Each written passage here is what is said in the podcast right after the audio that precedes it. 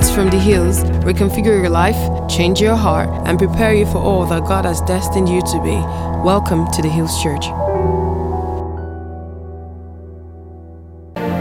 My shepherd, thank you for the grace that uh, kindles a fire in the hearts of men and children, causing us to yearn for the perpetual eternal hills of Zion. I received that grace this morning.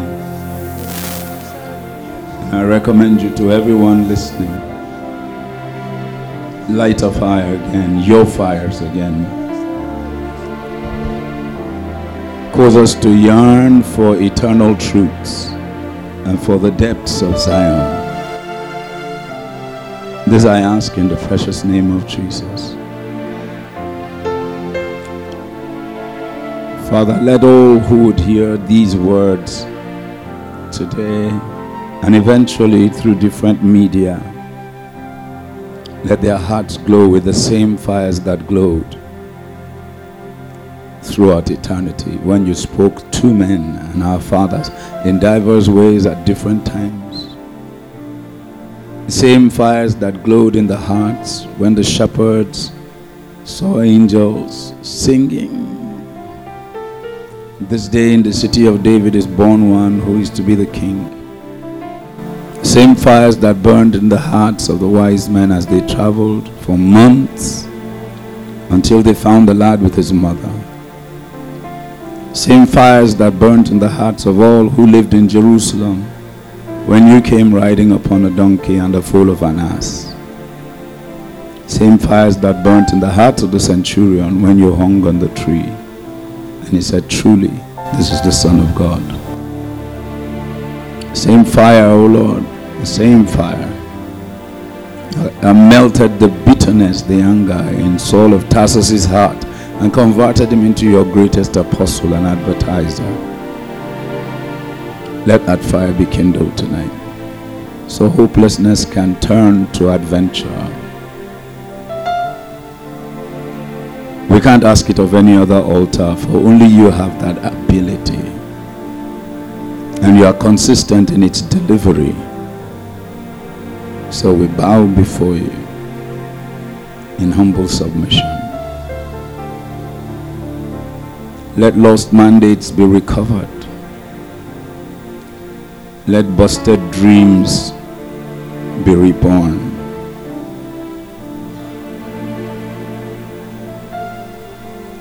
I stand on the crossroads, Lord Jesus, and I declare this.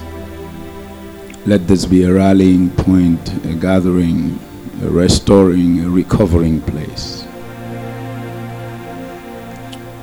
Work so well as you always do, like a needle run through our hearts, knitting together, bringing back order. Thank you. We know you never just do sufficiently, you do exceedingly, abundantly, immeasurably, far beyond and above all that we can think, ask, or imagine. Always according to your power that's at work in us via your word, Jesus Christ. Amen. You may please be seated.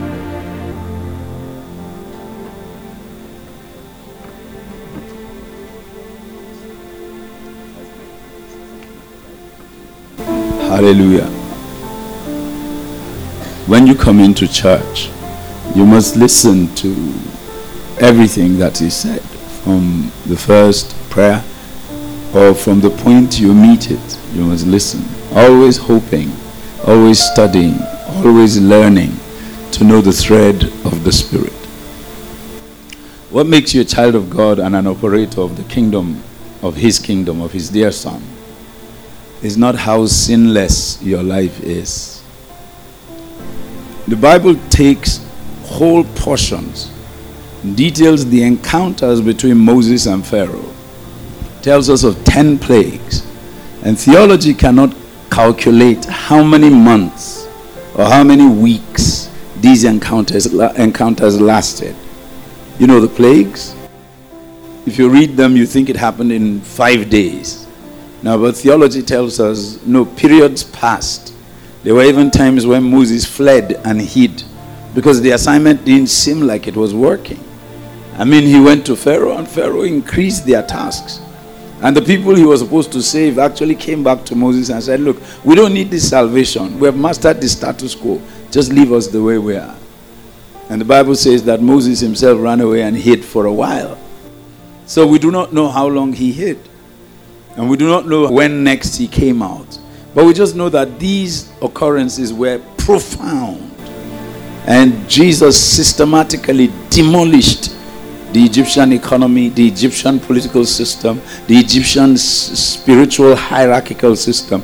He systematically destroyed it. Everything the people considered a god, Jesus frustrated it in the plagues. Frustrated them. The river Nile was Mother Egypt. She was a life giver, life sustainer, maintainer all their spiritual festivals coincided with her high tides and low tides and floods and all of that. And she ran through hundreds of kilometers of desert, bringing water where there should not be water at all. So her importance could not be overemphasized. On both sides of the Nile, she was considered a god. You know, from Sudan to Saudi Arabia to Egypt and to Eh, even the borders with Israel. And God turned that river to blood. So she was useless. Her fish died. Her frogs died. Her dragonflies could not find nesting places. Nothing survived. And then she stank. Because she was so big, her stench became the perfume of the land. So no matter what you did, you couldn't ex- escape from the death of the river. And when the prophet Isaiah would ask, Who has the power to pull Leviathan out of the river and lay him out to dry in the dust? So it's only God. He frustrated that God. He caused darkness to fall in the land and made a distinction. And tonight, uh, this morning, so you know, pastors are always saying tonight. But it's always night, and we always preach the day, you know, the light, so we stand there. Tonight, or this morning, God's going to make a distinction in somebody's life. And this is this is not a, a wish. I'm speaking prophetically to a specific person. You stand in the dark, and God is going to draw a line. And there will be light in your land and darkness on the other side. And that was what the Lord did. And the darkness in the land of Egypt was so thick, you could cut it with a knife. You could touch it. It wasn't just normal night. They couldn't move. It was the kind of night that Moses was in when he wrote for us the book of Genesis, chapter 1. Moses said to God, Show me your face. The Lord said to him, Nobody would see my face and live. But I'm going to do you this favor. Because when you read it, you, may, you thought Moses meant, Show me your face. And some of us spent years praying, Oh Lord, I want to see your face. Now, how, how big would the face of God look like if he was to show himself to you? Can you imagine? If you're carrying a baby in your womb, how does the baby describe you? All he's conversant with is your belly. He doesn't know your liver, your heart, doesn't know your spleen, your pancreas, doesn't know your spinal cord doesn't know what is inside and doesn't know how you look facially out here because we see you outside. So the Greek poet said, In him we live and move and have our being. You can't describe what you live in. We're inside this room. You can only describe what you see, but you can't describe the room in and out as you are. It, it swallowed you. So the Lord now says to Moses, But there is a rock beside me. I'm going to cleave that is a boulder. And God was going to cut it like a stick of butter. And God was going to take this knife and sp- split that rock. Rock, igneous, no cracks, nothing. And he would hide Moses in there. And he said, And I'm going to cover you. And then I would make my glory pass before you. Now, then, that gives us a clue to what Moses was really asking for. Moses wasn't asking to see the face of God. Have you moved? He wasn't. What he was asking for is what Peter tells us later that the fathers sought with tears to know the kind of redemption that the Spirit of Christ was witnessing about. Peter says the patriarchs, they wept. And what were they looking for?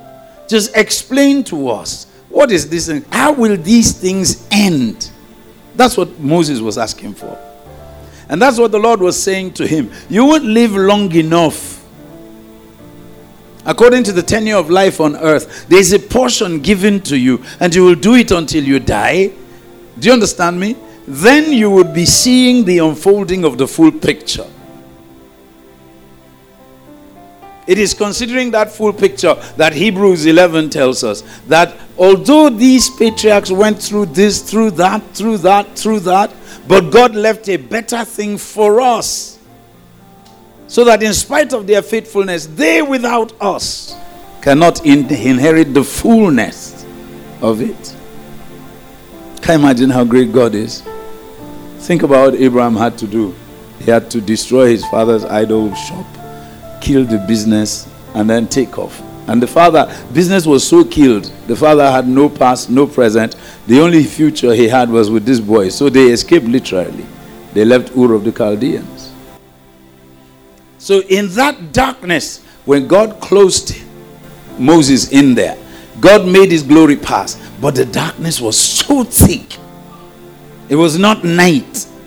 This was darkness. And Moses screamed, Help!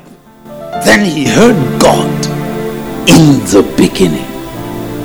God created the heavens and the earth. And now the earth was without form, void, darkness covered it.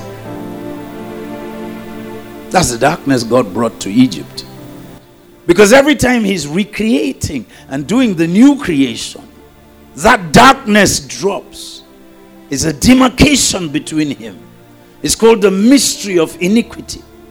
It's so dark, no language can describe it. From time to time, the situations in life that we fall in, they permit us to catch a glimpse of that abyss. And that's just what it is a glimpse. It is from that terror we run to the arms of Jesus and we keep running to the voice of His word.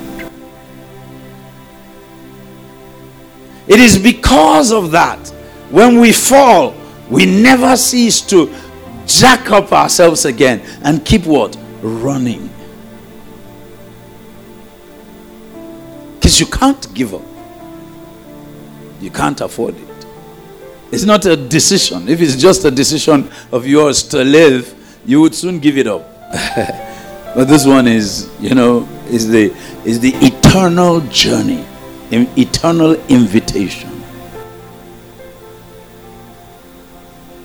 So that was how Moses wrote Genesis 1, 2, 3, 4, and 5. Those, that's the first book. Is the first book of the Bible. Those those five chapters are the first book. Literally. Haven't you wondered who was there to record it? And the Bible speaks with an alacrity and an authority that belies the fact that the genius, the master creator, is the one talking. What's your name, ma'am? Zoe.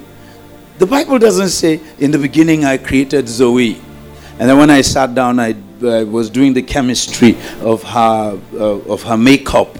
And then I brought two atoms of hydrogen and you know just to show that he's the chemist no god doesn't have to say that when I look at your son, you don't have to say um, it was the 29th of May because the Lord gave me the revelation of when the baby's seed. And when I was with my wife and we were in uh, Madagascar, and uh, and I just said to her, "Baby, can we go in and, and just chat? You know, uh, just spend a few minutes together." You you know, you don't have to say all of that to say that's my baby. All you need to say is who? That's my first son. And everybody goes, Wow! Yeah, he looks, do you understand me? With the with the finality, with the authority of the owner. All of us were shivering when we went to ask our wives' hands in marriage. But after the girl said yes, and the pastor said, Now I pronounce you man and wife. Then we began to say, Hey, now, now, what did they do for there now? The same girl you were saying, Oh, girl, I'm going to die if you don't give me the answer. He said, Hey, I'm talking to you and you are going out of the door. She says, Oh, me? Because you are talking like you're talking to you, you're brawling with a brawler in a beer parlor or something. Do you get what I'm saying? Take your time, oh. Don't think I'm joking with you. Look at my eye very well. When you see my eye, don't drop. Make it chill. Uh-huh. The same girl. We used to tremble. Honey, haven't you finished praying? you know, girls that tell you, give me time, let me pray. and then we come and say, God is not deaf. But you are scared not to say it so that she doesn't get angry now. I say, okay, because you said that, I'm not doing. So you, you keep it to yourself and you whisper to your friends, oh, boy, I don't even understand. I don't know, is God deaf? Doesn't he hear? She's, she's been praying for two weeks now. and I'm dying. Especially when you hear that they saw Johnny's car near her house. The other, you get because you know Johnny. Johnny is not is no good. Do you get what I'm saying? Hallelujah. Amen. So God didn't, the Quran, the Quran, and several other religious books, they try to tell you the story. Like one of the religious books tells us the story of the first marriage. It says that, um, can, I, can I use you for a drama? Come, uh, come, come, sweetheart. Yeah, I always like dramatizing. The Bible says that, uh, Tosi Martins, come and play God. So this is your daughter, Eve. And then this is me, Adam, right? and and, I, and I'm walking in the garden and just walk past with her. Hold her hand. She's your daughter, so you are chatting. Just walk past like that. Just this way, this way, this way. Yeah, yeah, yeah. And Adam is walking.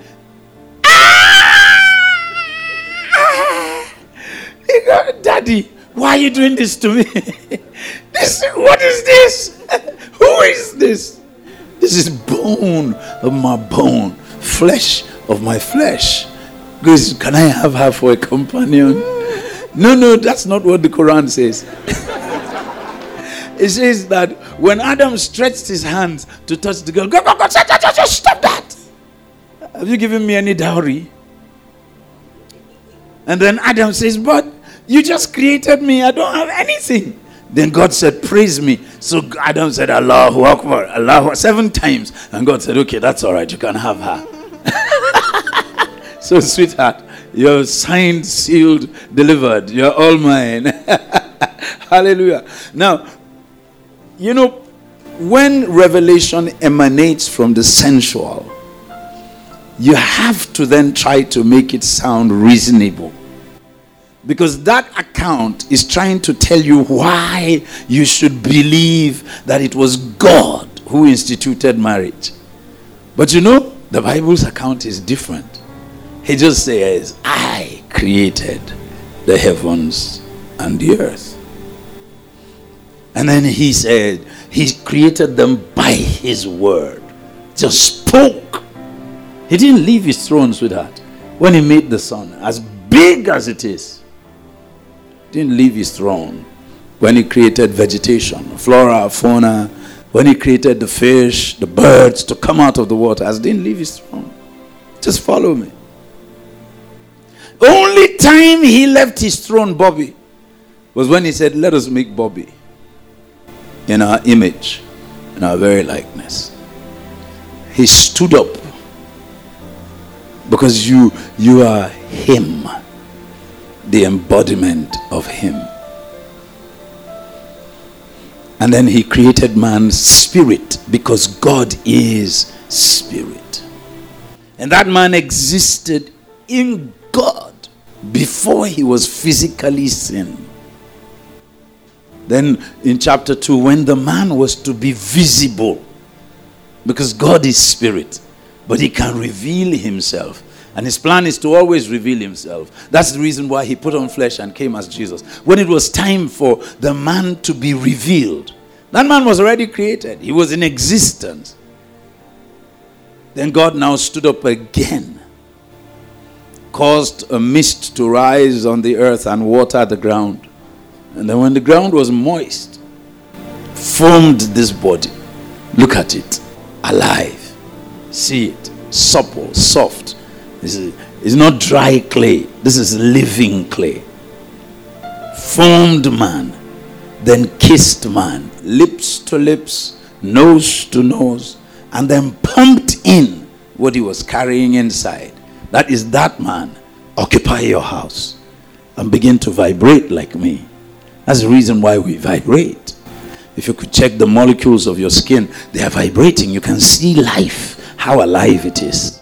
It's so fast. It's faster than light. It's the speed of life. Angels also vibrate. Spiritual things vibrate as well. In fact, angels vibrate faster than we do. We have to take six hours to fly to England. Angels could do that in a nanosecond, back and forth. That's what gives them the, the invincibility. It makes them look like they are omnipresent. But angels are not omnipresent. But they would move from you to me 10,000 times in a nanosecond. That as I'm feeling them, you are feeling them. So you are thinking they are everywhere. That's what, that's what Satan uses. Satan makes you think he's everywhere, but he's not. He's a fallen angel. Only God, Jesus, is everywhere at the same time.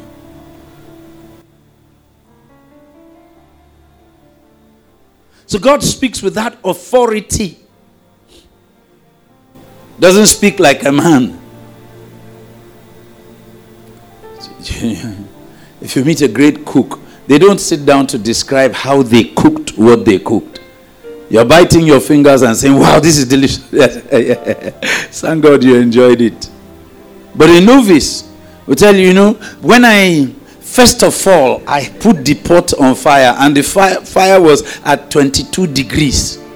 Because if you put it a little more, the pan will heat up too much. And by the time you add the water, the water will lose. It's like my baby, my daughter. The first time she was to plant a bean, I gave her two beans. She, she packed a whole bunch. I said, No, you don't pour all of them in a hole. It's just two. Two is enough.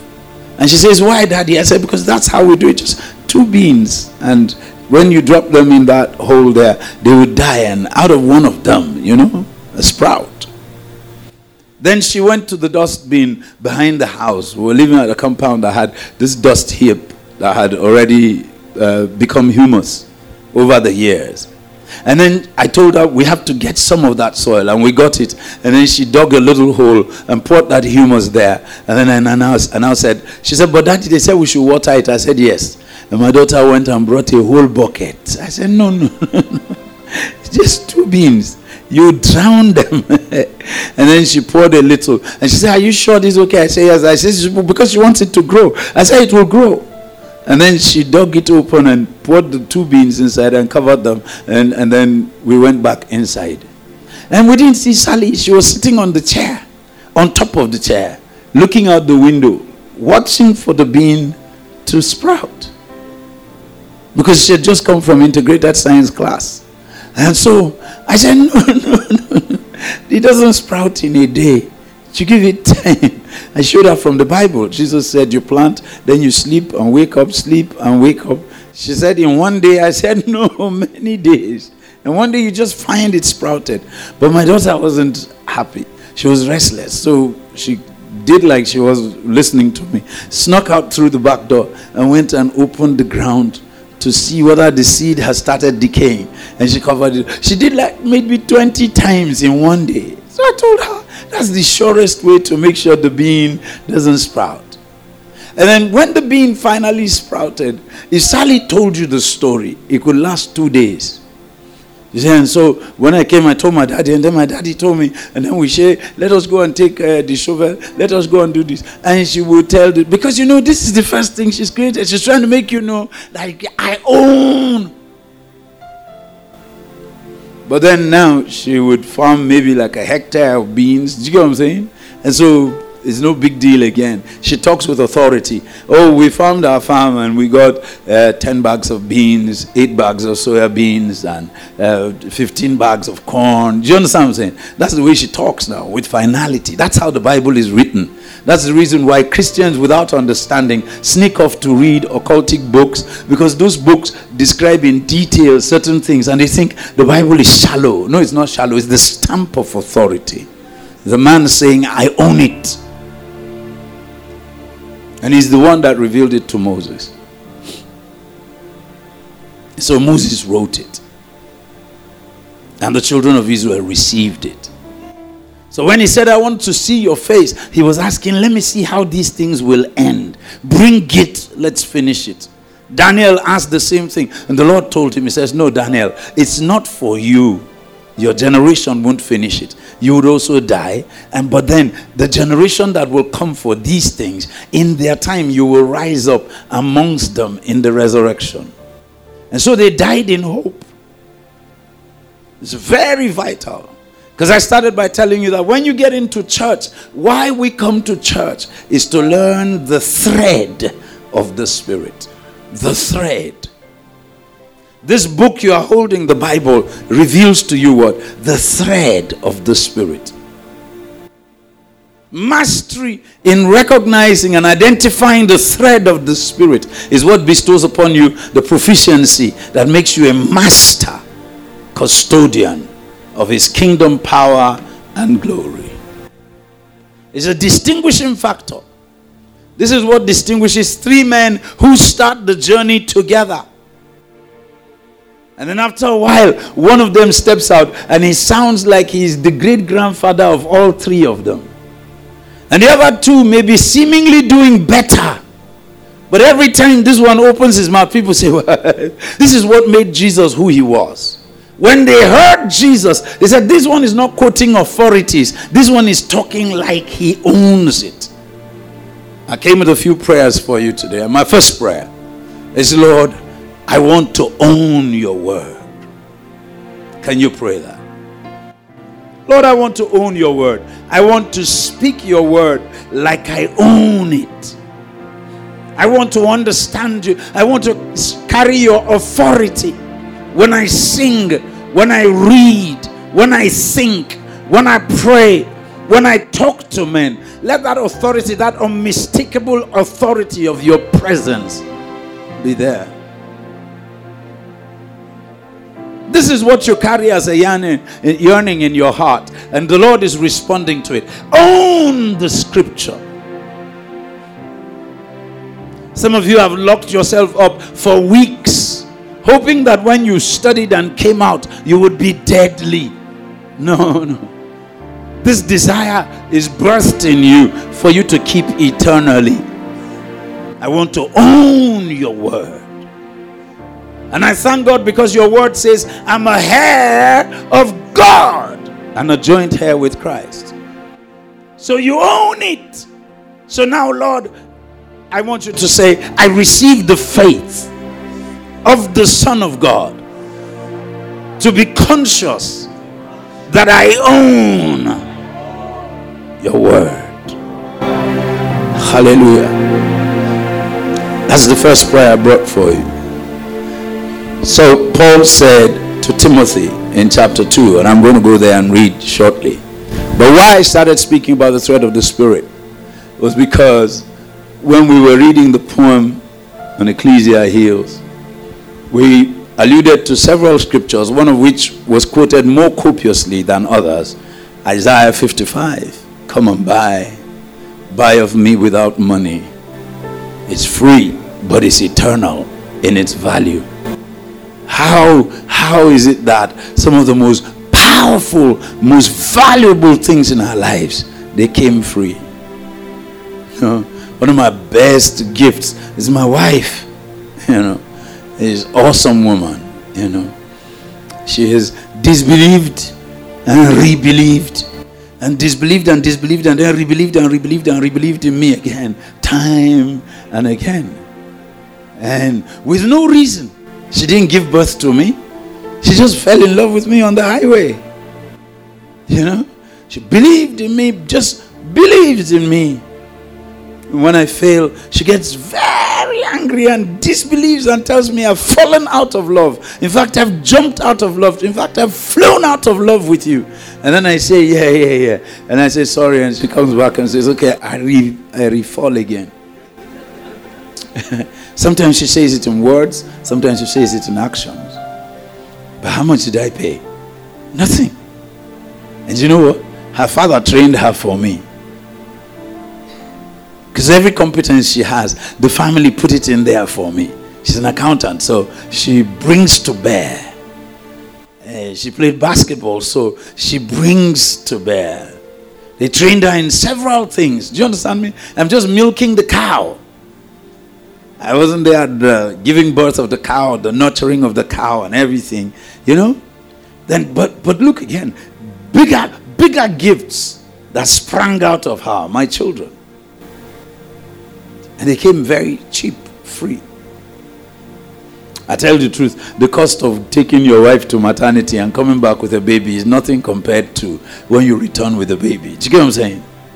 so you're thinking, when my, my daughter was born, I stood there crying like a fool. And I told the Lord, Why are you doing this to me? Why are you giving me a human being to keep? I'm a destroyer by nature, I'm a pollutant.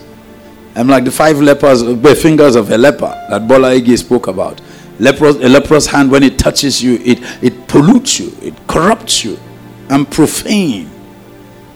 I can't, I can't, I can't be consistent in one day. There's nothing I can be consistent to. You're not the one telling me, I'm the one telling myself. I know me, TM. Do you understand what I'm saying? I, I And you know, it was just a, an accident. I, I don't have the liver to be there when a woman is giving birth. I'm not that romantic. I'm not emotional. I can't handle it. I can't handle it. I don't like lying in states. And I asked the Lord, why don't I like it? He said, why do you want to remember a person dead? So I said, ah, that's a good reason. So I begin to tell people. So when my dad died, there was no lying in state. I told my brother, as if you can't handle it, you don't know what he looks like now. You now go and be looking at this body, and that's what is pursuing you every night. Please, please, if you can't handle it, leave it. So we just locked up the box and then, you know, did the service. I told them he's not there, that's his body. When my mom died, the same thing. I wasn't in the hospital, I'd left. When I said, okay, take, take her to the mortuary and then uh, fix the body and everything, and that's all. But then the doctor said my daughter, my wife had to be induced. And I said to him, No, no, I received this girl's names three years before she was conceived. The Lord told me a girl is coming. These are her names. The mother doesn't have to be induced. There's not going to be CS. This is not the type. do you get what I'm saying? You know, you can do that. Shorten the journey for yourself. Ask the Lord, who is coming next? What is he going to be like? What is she going to be like? What should we prepare? And when they tell you that his name will be Samson or he'll be a Nazarite, a Nazarite, and you, mommy, don't drink anything alcoholic, don't touch anything, you know, you already know who is coming. So are you now praying for, oh Lord, let the delivery be safe? When he, he has announced to you who is coming, you don't need to worry about safe delivery. He gives it as a right to parents. So the doctor left and said, Well, Pastor, when I'm talking science, you'll be talking spirit. So let me leave you. And he left and he told the head nurse, he said, begin to set up the drip for the induction. I said, okay, let her be setting up. As the doctor was driving out of the hospital, my wife shouted, honey, my baby is here, the head is here. And we ran in, me and the only auntie that was with me. And here was my baby coming out. Poop! She just, if we hadn't been on time, because the nurse wasn't there, she was fixing drip. So we caught my baby and held her.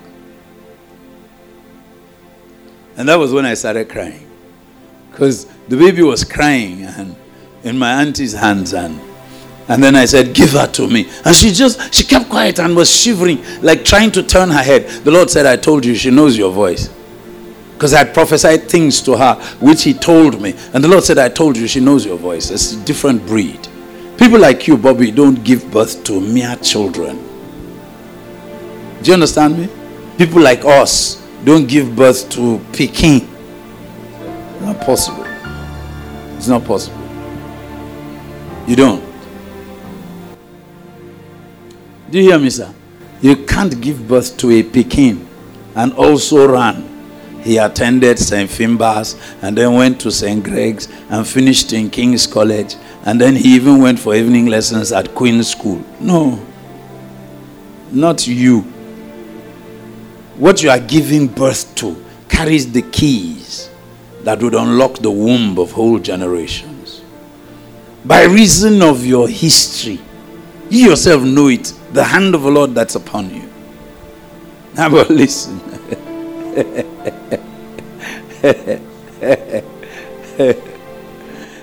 when you think like this, sweetheart, you stop worrying about why are my things always different. Why? If you were Mary, how would you feel? You are walking down the street, they say, See her, she's pregnant. Oh. And she says, The Holy Spirit. That's not fun. Is it? I don't know. You don't know. That's why he's called scandalon. That's the Greek word for him. It's just a scandal. How many of you have tried to escape scandal and it just follows you?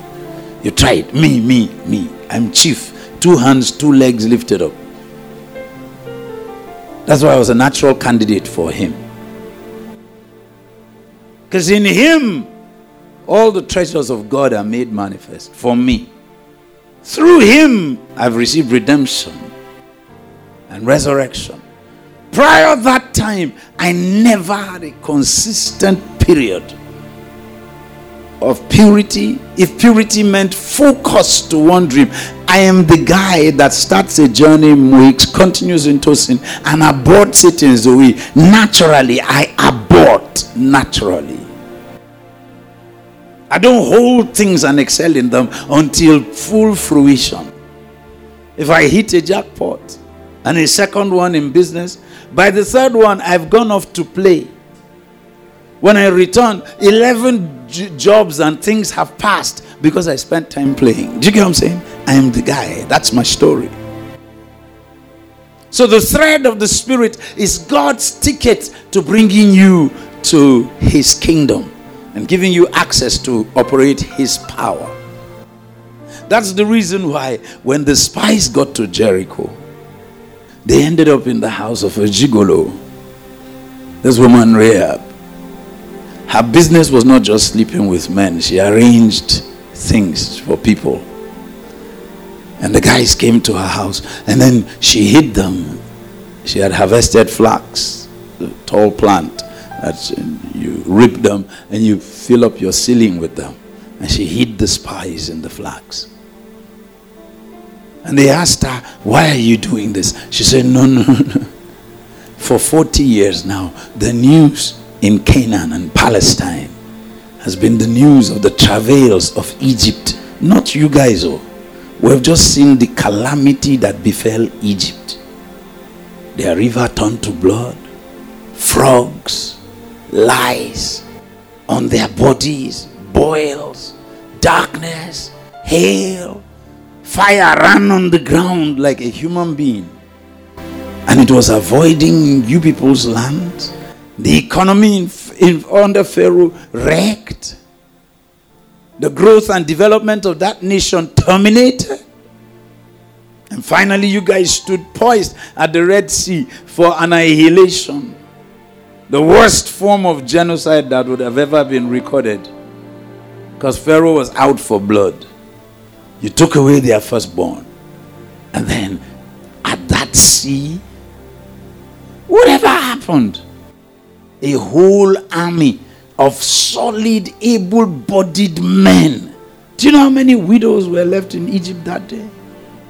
How many orphan children? Anwar Sadat faced that same challenge in the Six Day War. He lost about 30,000 troops, Egyptian soldiers, in one day. And the battle hadn't really started. That's why he called the Americans, said, let's go to Camp David and sign the peace treaty. He was the first Arab nation to endorse the existence of Israel. Every Arab nation's constitution starts with we are vowing to destroy the Zionist entity. And Anwar Sadat said, Nobody has a right, Bobby, to lose 10,000 20,000, 30,000 able bodied work of his workforce and then continue. That's not a war. I mean, first 30 minutes, 7 0. Every move they make ends up in your net. Is that a game? That's, you don't say that was in the, in the clash between uh, Oshodi Bombers and Apapa Raiders. And they have not gone to first half. 7 0. It's not basketball. It's not netball. It's not volleyball. It's not table tennis. If I'm the one, I will just carry my boot and begin to go. Do you get what I'm saying? I don't know how some people finish the game. So, they, which, which, is it Panama? England beat them. How many? Ah, although that is their first World Cup, if I was them, we just lift up our boots and tell the whole fans, yeah, we made it. We came. but there's no need because an embarrassment. Future generations of Panamanian footballers will not even start so that they don't end up getting 30 something if that game really. you get what I'm saying? So. How much time do we have in this service? This, okay, we're closing at about seven, yeah, in the evening. Then we'll cook, have dinner here. I'm inviting you to this dinner. Hallelujah. But let me round up. So the spies, the spies asked her, Why are you doing this? Rahab, you know what she told them? She said, For 40 years, we've been reading the anthology of the destruction, systematic destruction and dismemberment of Egypt. And do you know till today, Egypt is one of the largest, most powerful Arab nations in population, resources, and everything. But they are not a world power. They're not even a mover, even in the Arab world. And this is not the Egypt God dealt with, oh, it's just the Egypt area. And Rahab said, Don't you realize that you have been the de facto news for 40 years? But you know, at the time she was she was saying we were studying you people. Do you know what they were spending that 40 years doing? Complaining. Yeah, yeah. No tomatoes. What kind of nonsense? We'll just be tricking here, checking up and down. Even common garlic. What? You know, say they talk, say garlic, it purify the blood. See how our blood is not even pure. How did they see their blood? Do you get what I'm saying? Cucumber. Where would they normally, Charlie, you remember now? Would they put cucumber for inside water? We put it in that big bottle with ice inside. So when you just enter the parlor, you just at least take a sip and then you move on. And with the spice and with mint. Ah, and watermelon. Oh my God. Was what they spent. They told God, We haven't eaten bread. Bread. Maybe your word later will say that miracles are like children's bread. If there's no bread in the house, children cry. God said, Okay, I'll rain you manna. When they, they ate manna, ate, ate, ate, after some time they say, Then they put anything inside the bread. Sandwich. What kind of useless thing is this? Just dry bread. Okay, we agree. It's a new bread. We don't even know what to call it. So we have to call it manna. What is this bread? That's the meaning. And then God said, Okay, you want meat for sandwiches? They said yes. And then he rained it down. And then finally said, Water, water, water. We don't chop sandwich. Moses, you don't know the bread they try to. We've been drinking. God said to Moses, Speak to the rock. And they drank the water. And they said, Ah, that's all right. Then they trekked a little distance and they found water. Moses, taste it. You yourself taste it. This water is bitter. You must drink it. Oh. And then God said to Moses, Break that tree, that branch, throw it in. Mirroring Christ. Always telling them of the future. Are you following me? So whilst other people were thinking you are a star or girl, the way things are working for you, you have it together, everything, blah, blah, blah. You are busy telling God, Oh God, how long? Do something new in my life. Something that's, can you imagine? That's our life. fallen, carnal. And yet we are custodians of spiritual truth and reality. We use everything for a mistake. I mean, for, for an excuse. If it was a different leader and not Moses, the way I would have served God. Can you imagine a man who cannot even finish a verse? He'll be stammering. And I, I, and I, da, da, da, even if you help him say the Lord, he will say yes. Because if he doesn't say it, he's not happy. What kind of man is that? Couldn't God have, Aaron would have been better. Aaron was a Yoruba guy from Ogbomoso. He asked the people for their necklaces and their gold, and they made the golden calf. When Moses came and said, Aaron, why did you do this? He said, It's not me, it's the people. Oh. He said, They brought their gold, we threw it into the fire, and out jumped the golden calf. The golden calf jumped out of the fire. It's only a Yoruba man that can prophesy to that level. They conjure all kinds of things. After all, they are the ones who gave us egungun, a masquerade that would jump and sit in the air. Do you get what I'm saying? So a golden calf jumping out of the fire. Wow. then the woman said, So, when we were hearing your legend, man of God, it compelled us to make a decision. I made the decision to escape with you. Do you know? That's what she said. The entire Jericho, from the king to the least knew the same story. We're all faced with the same decision. At least save yourself. If you don't care about saving other people, self preservation is naturally born, it's innate. Yesterday, I heard the Lord because I, I, I, was at a funeral a few days ago, and I've been thinking of funeral messages and the termination of life and the end of life since then. And the Lord said to me, How stupendously stupid can a man be? I just saw the word intoxicate. We were at a conference, and my daughter Vicky was singing, and she was saying, Intoxicate me. intoxicate me. And I sat down there thinking, What is she saying? Intoxicate. Toxin is not good now. Something that is toxic is deadly. But it's incorporated in that word. Somebody sits to intoxicate. I mean, you ingest.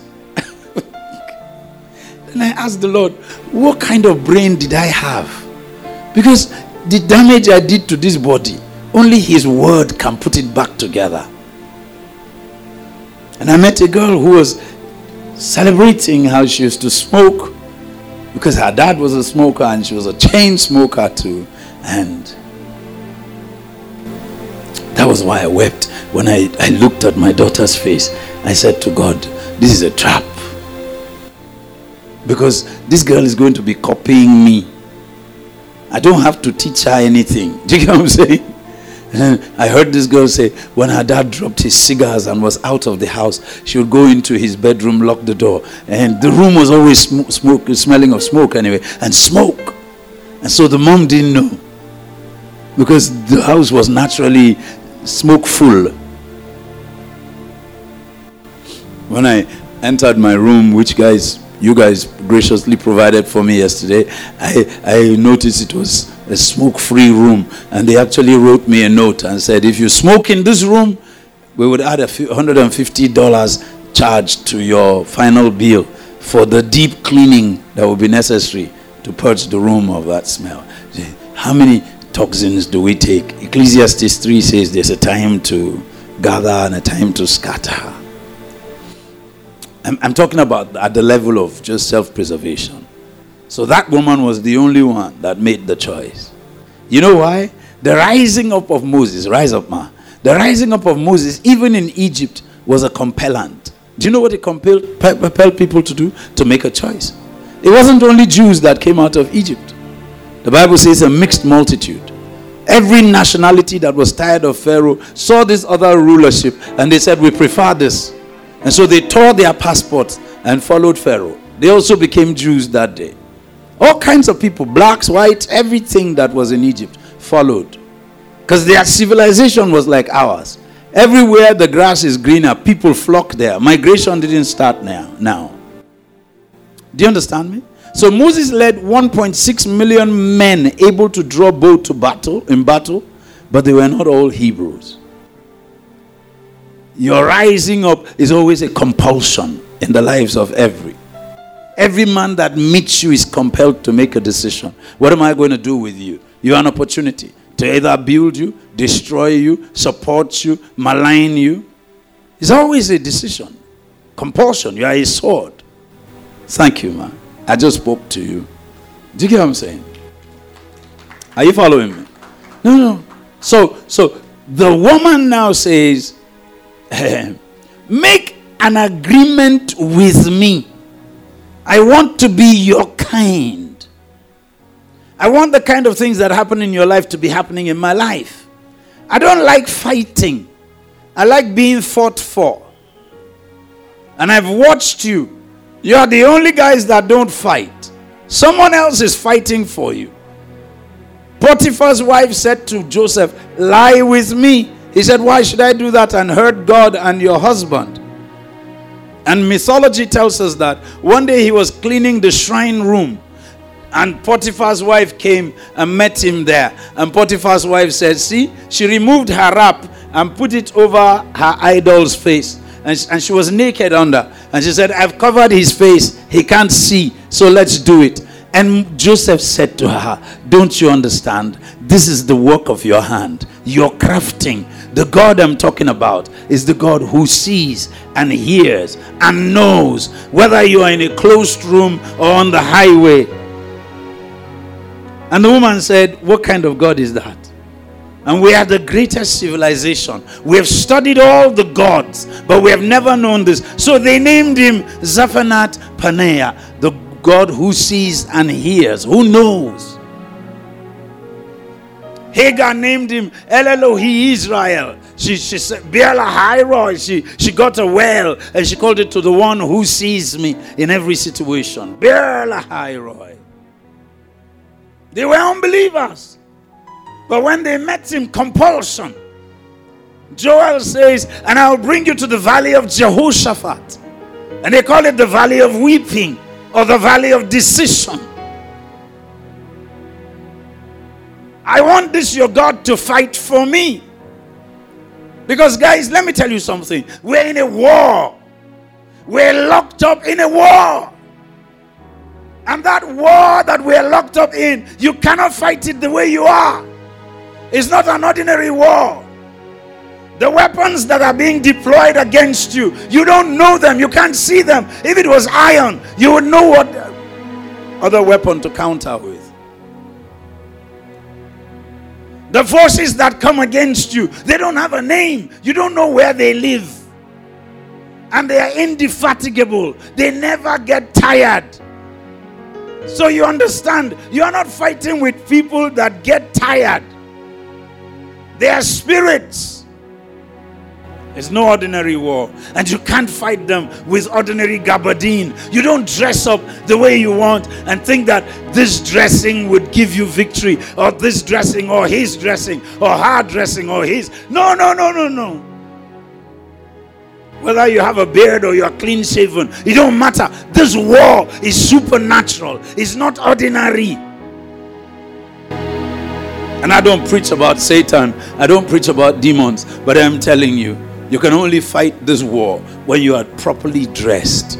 That's why Ephesians 6 says, put on the whole armor.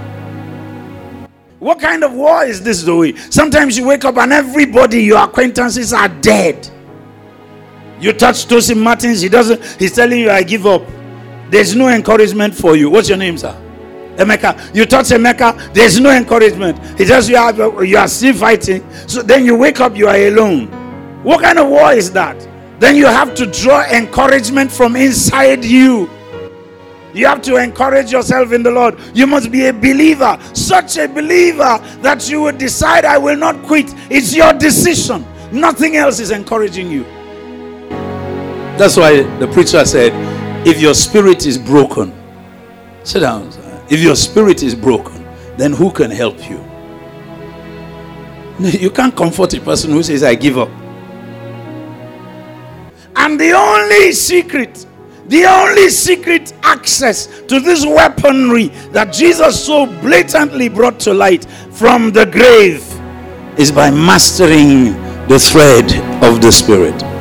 Unknown to the girl, as she was telling them the story of their life, that was the secret answer to the immigration question that would give you access to this green card membership of his kingdom is custody of his story understanding the thread of the spirit. So you know what they said to her?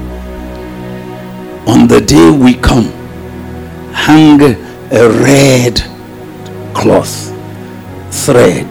They called it a scarlet thread down your window it couldn't have been a little thread, sir, because this is a whole wall. The legend of the wall is, is written in ancient history. So it had to be like a bed sheet, you know, but she threw it down, a red thread. And they said, if we see it, you will be spared. You and those in your house. Now, what does that mean? It means when you come into a service, listen from the crack of the door so when the bass guitar is tuning with the keyboards and the guitars, you don't understand anything about tuning, but you are just listening to the first prayer that is said, to the instructions that are given, and then you begin to decipher the thread of the Spirit. So when they give you the microphone, you don't manufacture a new thing and say, oh, there was a compelling reason to share from Ephesians. No, no, there's no compulsion here.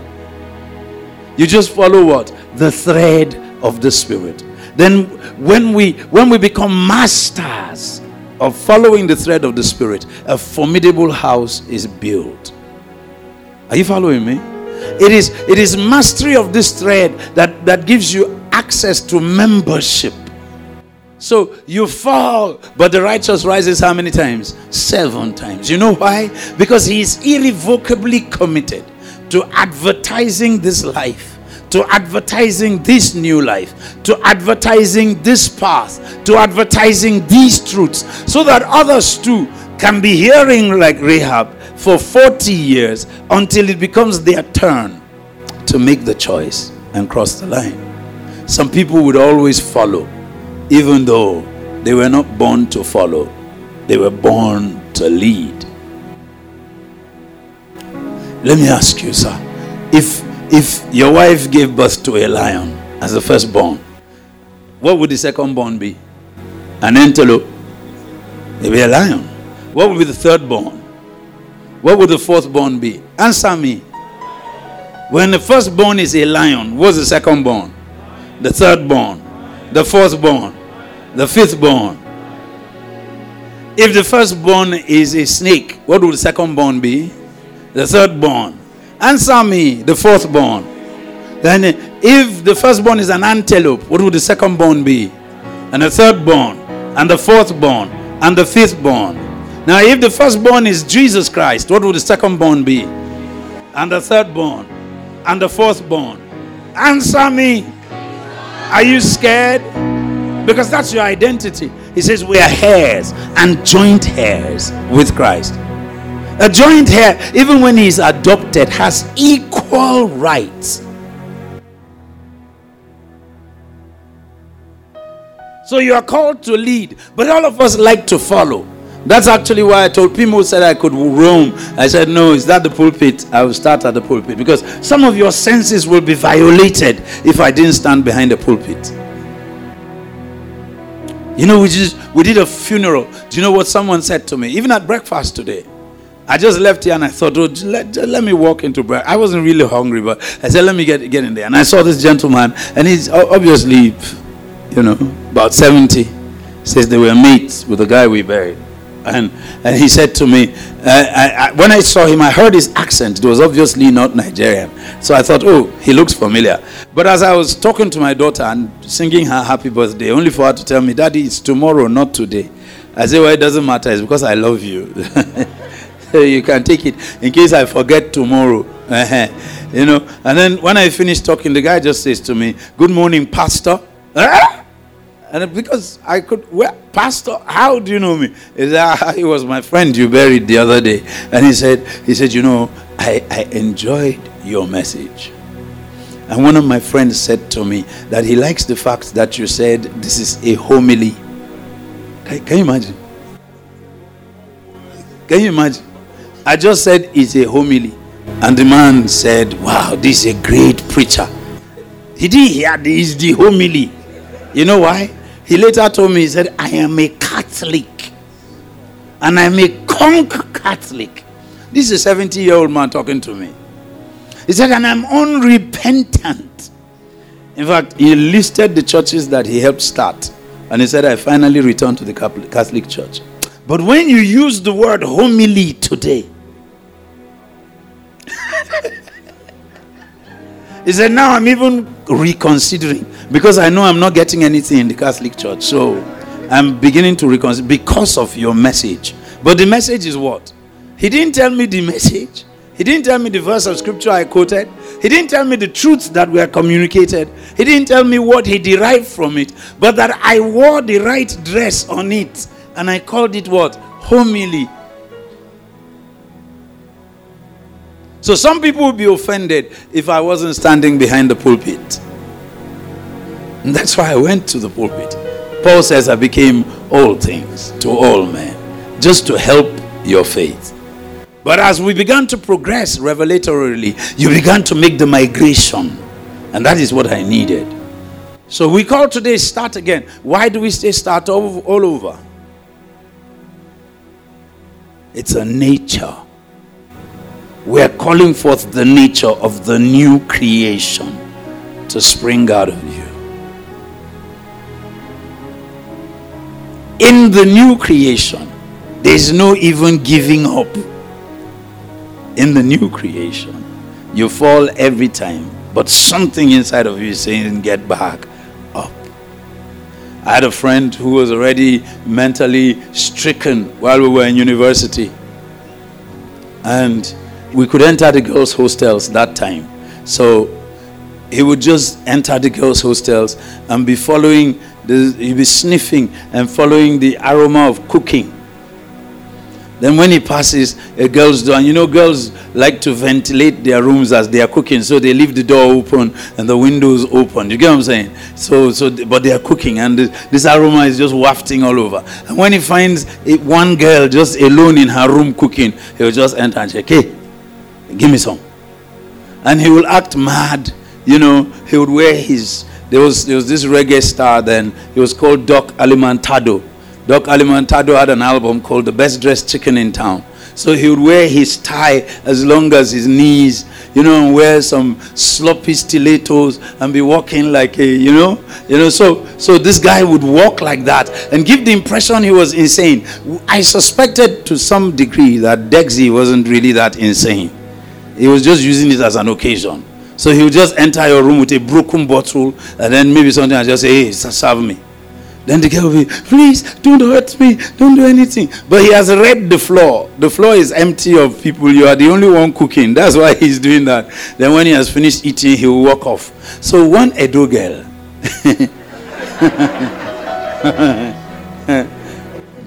you know where the salvation will always come from? They come from deadly places.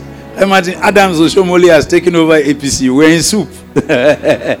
you know, so so one Edo girl he had done that one too many times. And so she told some of her Edo boys, eh, Aigbe, Iyalekwe, you know, those when you hear their names, Eboigbe, you know, that time all our defenders were from one area, the Midwest. Edo State. You hear Sunday Eboigbe and Stephen Keshi was the only free, uh, psychedelic name all the other guys, when you hear their names, you, you, just, you just hear like that. The, the, British had a defender before. His name was uh, Terry Butcher. So when they say, and Butcher is after him, and Butcher is after him, he's got the little Buddha. The little Buddha was uh, this guy that played for Italy. What was his name? The guy with the ponytail. He lost the penalty. Anyway, uh, huh? Ro- Baggio, yeah, yeah. Butcher always got people like Baggio. He got them down. Butcher was a butcher. When he's pursuing you, he runs like a, a guy from Ibadan. His hands You know, Leventis Football Club of Ibadan. This is how they run. They fold their trouser, their short knicker, and pursue you. So you know you are in soup. they miss the ball, they won't miss the leg. The Edo girl arranged with some Edo boys, and they said, okay, okay, whenever he shows up, just calm him down, and then we'll let us know. So when he came, she said, ah, you have come. Dama, I put extra. So he, he chilled. He didn't. This one he did. He just dropped his bottle and then was waiting for the food. And so she, when she went out, he didn't suspect. He just thought, ah, this one she don't already add me for her budget. You understand what I'm saying? And then she called the boys. So these Edo boys came. You know, they, they came from St. Greg's, all those schools with boxing in their sports. You know, they, they jacked this boy up. They say, What are you doing there? He tried to do something. They gave him one blow. Hi, hi, hi, hi. Dexy, we call him Dexy. He fell to the floor. then they kicked him. They carried him up, gave him body slam. See him on the ground. Three Edo boys boxing the daylights out of him. And you know what he was saying? Papa Dexy is on the floor, but Papa Dexy is not out. They gave him a kick. He said, You can kick me many times, but when I bounce back. he was bleeding and telling them, You, I notice you. When I get up, you see yourself. After sometimes, the boys looked at us and said, Well, the word on craze. So they told the girl, they said, This is a madman. See the way we are beating him. And he stood up and he battered. Then he stood up and left. Papa Dex is beaten but not defeated. He said, Look at me seven times. I'm a perfect gentleman. One, A, two, A, three. So the guys were laughing. They were asking the girl, No madman, he tell us more come beat. I like the fact that he said it. Beaten but not defeated on the ground, but looking forward to standing up. Do you understand me? It's naturally born, it's innate in the new creation. We are the new creation. This is the task that you have. The task is to advance the cause of the gospel, to repeat that gospel, that sound, that poem, that song, that trumpet, that whatever, opera, to repeat it everywhere on the mountaintops, in the valley, amongst the strong, amongst the poor. This is the call. The call was not to church. He said, If any man is in Christ, so I want to ask you this morning if you were to be given an opportunity, would you grab it and say, I am I, I want to be in Christ. I want to take on this nature of the new creation. I want, when I am down, for God to fight for me like I see Him fight in your lives. So I want to ask is there any such person? Introduce me to this Jesus. You could have been in church for so many years, but you have not been in, in Him.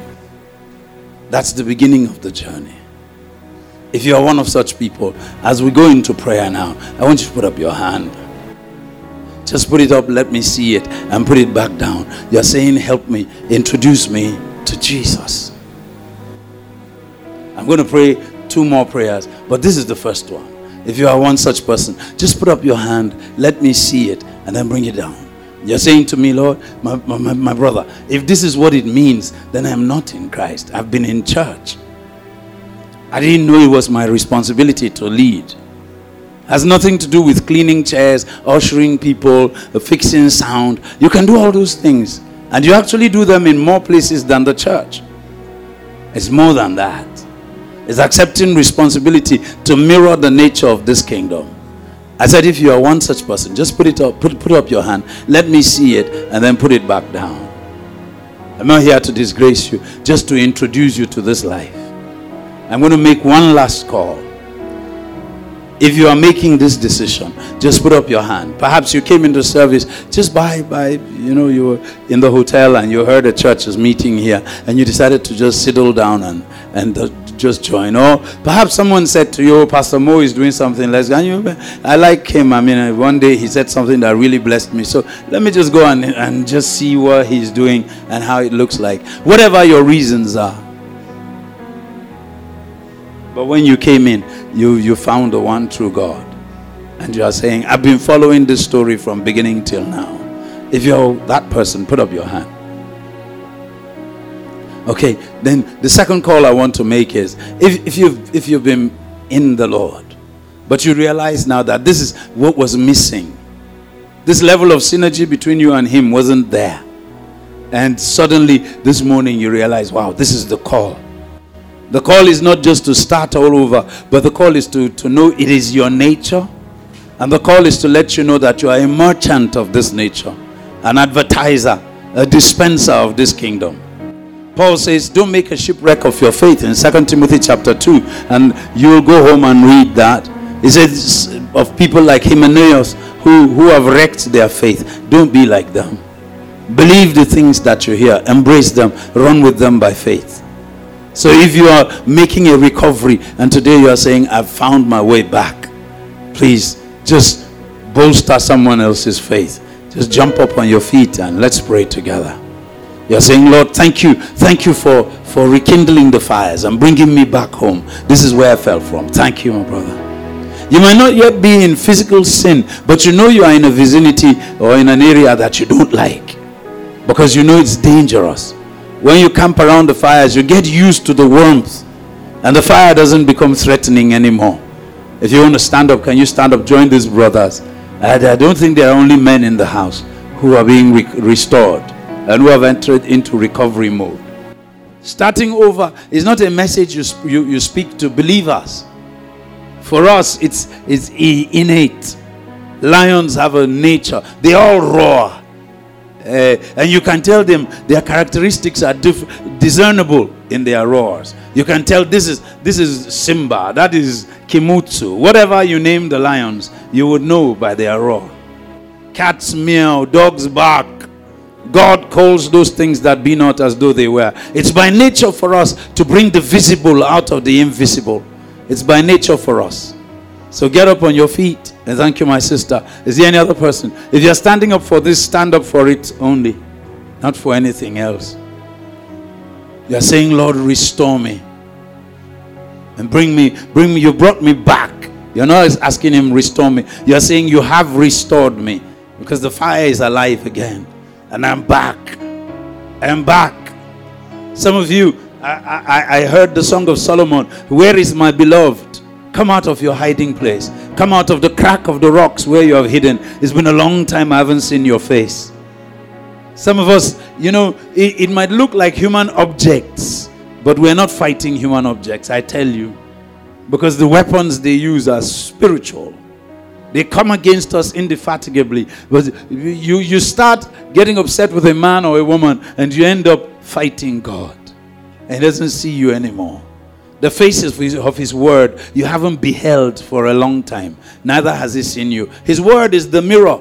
And the mirror is where we adjust ourselves. And if you haven't been there, that means He has no record of you. And some of you are going to jump up now because this is the third realm of prayer I'm going to pray. I'm asking you. Some of you have found your mandate. Now you understand your calling. Paul says that when the eyes of your understanding are enlightened, you will know the hope of your calling. Now you suddenly know this is what I ought to be doing. Whether you, they call you apostle or prophet or teacher or not whether you ever understand Greek or Hebrew or not, suddenly now you have recovered your ministry and you knew you had it once and you lost it. That's why you are standing up. If you are one of those people, get up on your feet. Quickly. I've recovered it, I've found it. Now, this is why He brought me here into the earth, and this is what He raised me for. I've recovered my mandate, my ministry, my calling, my hope, my joy. I've discovered my merchandise, what I buy and what I sell. I found it. This is that to which you alluded to in your poem. Come and buy without money. Milk, honey, cheese, bread. Not just buy it, but dispense of it. Give it out. Be a trader in it. And now, if you are standing with me, lift up your hands, both hands. Uh, he loves the lifting up of holy hands, sprinkled from guile, from evil, from wrath, from malice, from bitterness, from rancor, from self, sprinkled from it, sprinkled from it, free from it.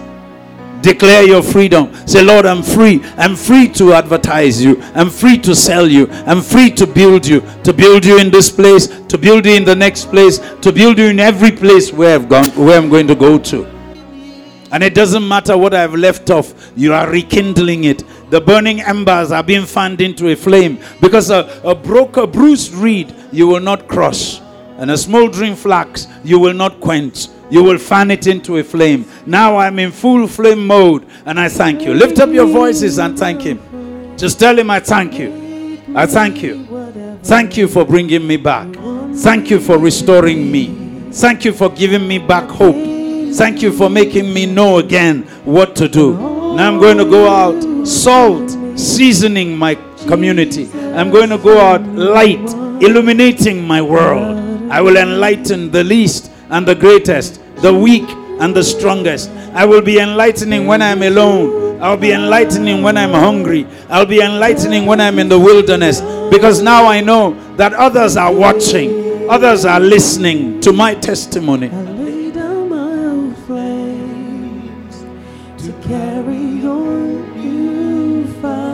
Who is like you, Lord?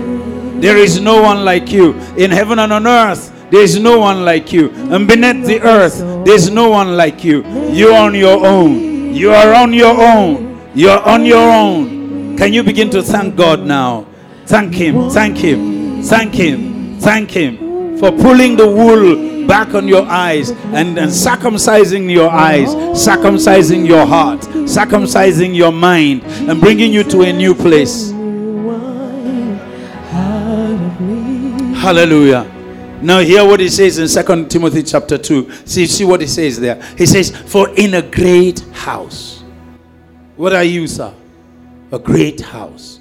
I said, Who are you? I can't hear you guys. I said, Who are you? Say it, I'm a great house. He says, There are not only vessels of gold, there are not only vessels of silver, but there are also earthen vessels and wooden vessels, vessels for honor and dishonor. So, is it amazing then, sir, that as great as you are, as great as I am, there are golden, earthen, wooden vessels. There are honorable things and dishonorable things. It doesn't change you. A lion is a lion, even if he's dirty. A son is a son, even if he's prodigal. That's why the father was on the street. So, what you need to do is purge yourself in accordance to your sonship. Say, I'm a great house. I can't hear you. And you are sitting down. Shout it out. Let the world hear. Even when I'm hungry, even when I'm poor, even when I'm beaten when I seem knocked down, when it looks like it's all over, don't treat me carelessly. Why? Even if I'm small, even if I'm tall, even if I'm big, when I don't have children yet, when I have several children, when my help is far, say I'm a great house.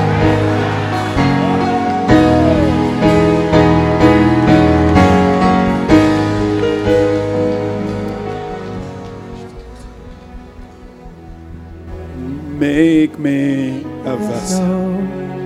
Make me an offering.